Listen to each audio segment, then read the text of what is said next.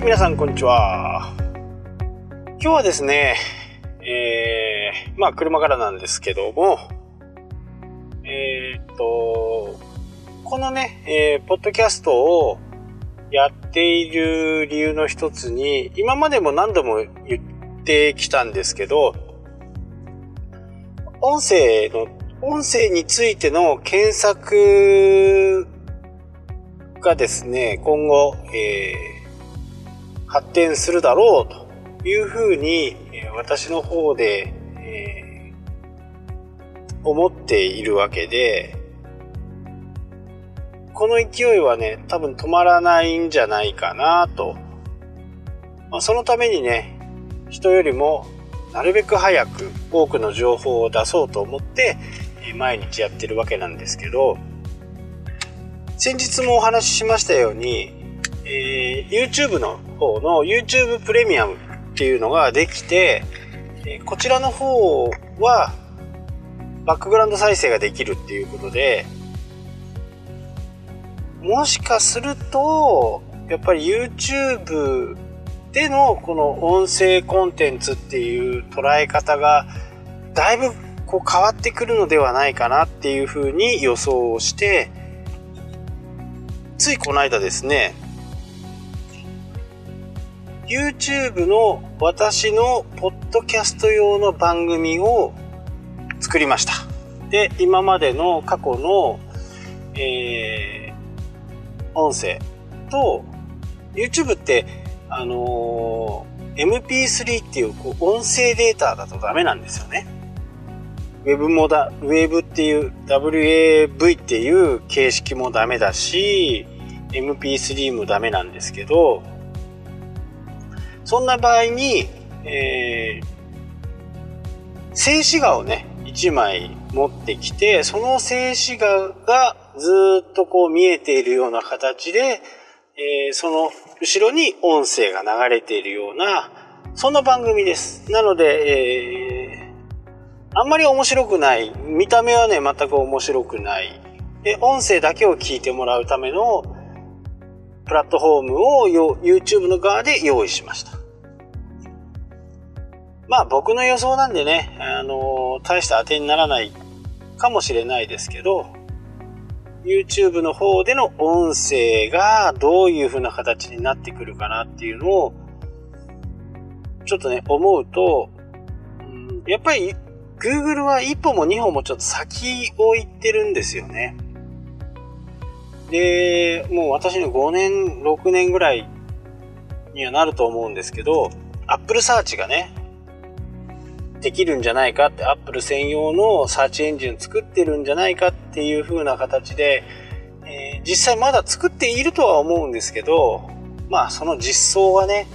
なかなか難しいのかなと。で、先日ね、アメ、えーと、アメリカの番組を見ていて、ティム・クックが、その、今、iPhone とか、Apple 系のディバイスの検索エンジンは何かっていうと、Google なんですよね。で、その Google を使わせてもらう費用として、えー、日本円でせんおくえんぐらいだったかな。いっちょう円じゃないと思う。せんおくだと思うんですけど、せんおくえんを Google 側に払ってまでも検索エンジンを、Google の検索エンジンを搭載しているわけなんですよね。で、そのね、インタビューっていうのが YouTube だったんですけど、実際にそのアップルが Google の検索エンジンを載せたことによって、えー、どれだけの効果があったかっていう風な形で算出したときに、せんひゃくおくえんなので Google にせんおくえん払ったとしてもひゃくおくぐらいは恩恵を預かっているという風な、ね、インタビューでしたね。まあそれが直接どういう風な形なのかっていうのはちょっと、えー、英語なんでね、微妙にわからないっていう感じでしたけど、も、まあ、もしかしたら強がりなのかもしれないですけど、まあ、Google に、Google の検索エンジンを使ったことで、ひゃくおくえんぐらいの利益があるから、それでも、えー、やっぱり最高の検索エンジンは Google だっていうことをね、認めてましたね。で、Apple の方は、今まではね、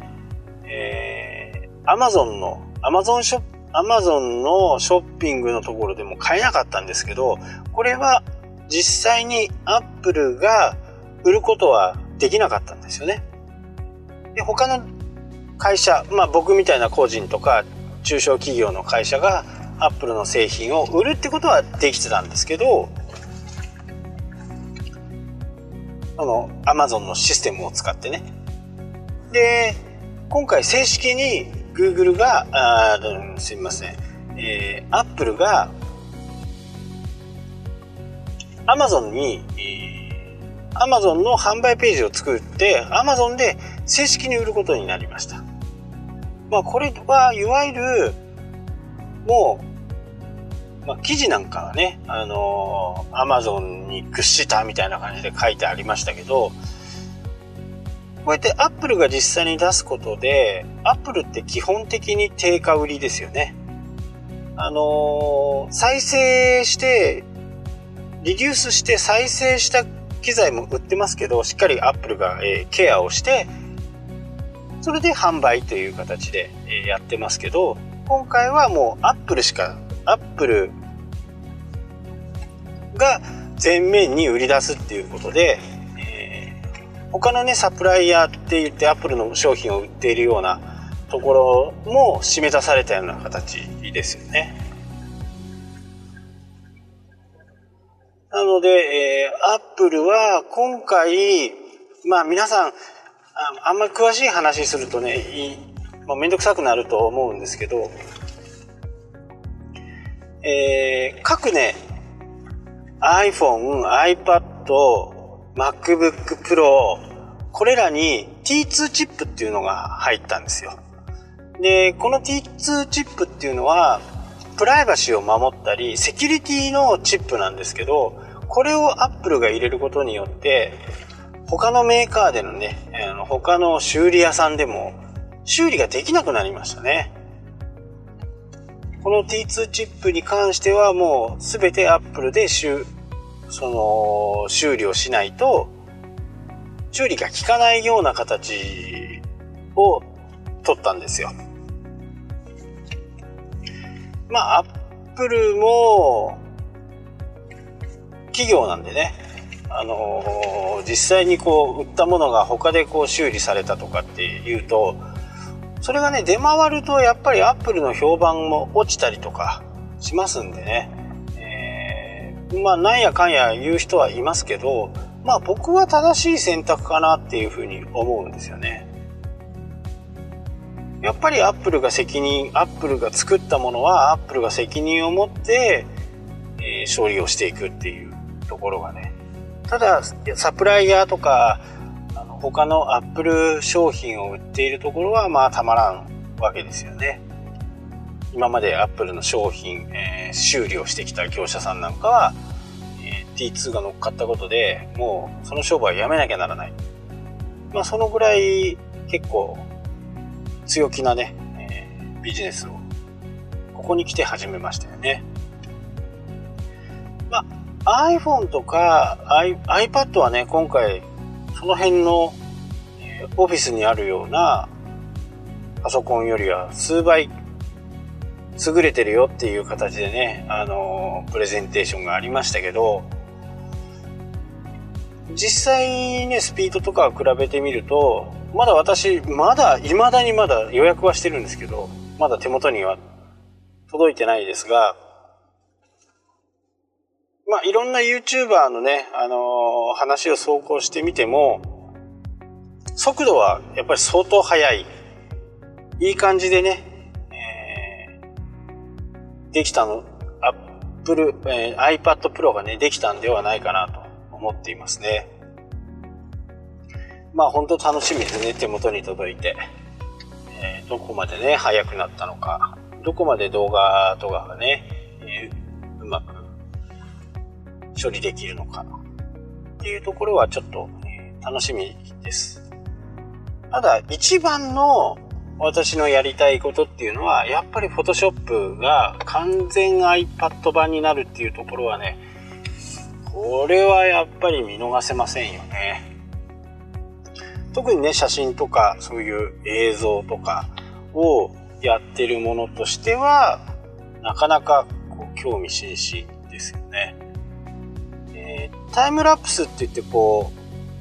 いちびょう、さん、にびょうかんのうちにねこう写真を撮ってそれをさんじゅっぷん撮り続けて最後にこう短いショートムービーにするみたいなタイムラプスっていうやつ、まあ、何度かね僕の、えー、YouTube チャンネルでも紹介してますけど、あれもね僕は最近 Photoshop でね全部加工しちゃうんですね。 Photoshop に動画の、えー、動画を編集できるような、まああれね多分ね裏機能裏メニューみたいな感じ、なかなかそれを紹介しているところってないんで、あれは結構おすすめなんですよね。で、全ての写真をね一括でいちまいだけを選んでこう一つのシーケンスみたいな感じで作るんですけど、そうすると色合いとかもそこ一つだけを変えるだけで全体が変わるんで、まあ、非常に便利ですよね。まあ Photoshop がね本当に来るとちょっとなんか変わるかなっていう風に僕の中ではね非常にこう興味があるようなところですね。ということで、えー、今日はねちょっともしかして短いかな、うん、だいぶ短いですね、じゅっぷんぐらい。まあ Google も、えー、Apple もね、えー、ガーファ と言われるようなところはもう日々、えー、戦い、表の顔はねあのーみんななんか和気あいあいでやってますけど、ちょっと裏に回ると相当ねけんけんがくがくやってるのではないかなと。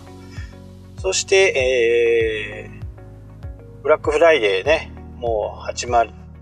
出しましたんでね、もうアメリカではクリスマスに次ぐ一番お金が出回るセールの一つですから、ここで、ね、ブラックフライデーと、えー、クリスマスでアメリカ人はほとんどのプレゼントとかそういったものをねここで買うらしいんですよ。えー、いっけんあたりねひゃくまんえんぐらい買い物を使うみたいな、まあそんな日でもあるんですよね。なのでアップルとかアマゾンとかもねこの日に向けて全ての販売も整えていると言ってもね過言ではないんですね。じゅういちがつじゅうにがつこの商戦を逃すとなかなか売り上げが上がらないと、まあこの商戦が全てぐらいな感じでね、あのー、やっておりますんで、えー、私もねこれに乗っかってって言ってもねちょっと Facebook とかインスタとかに上げましたけどね、まあレンズ買っちゃったんでまあ、あんまり買えないかなっていう感じですね。まあ来年はね、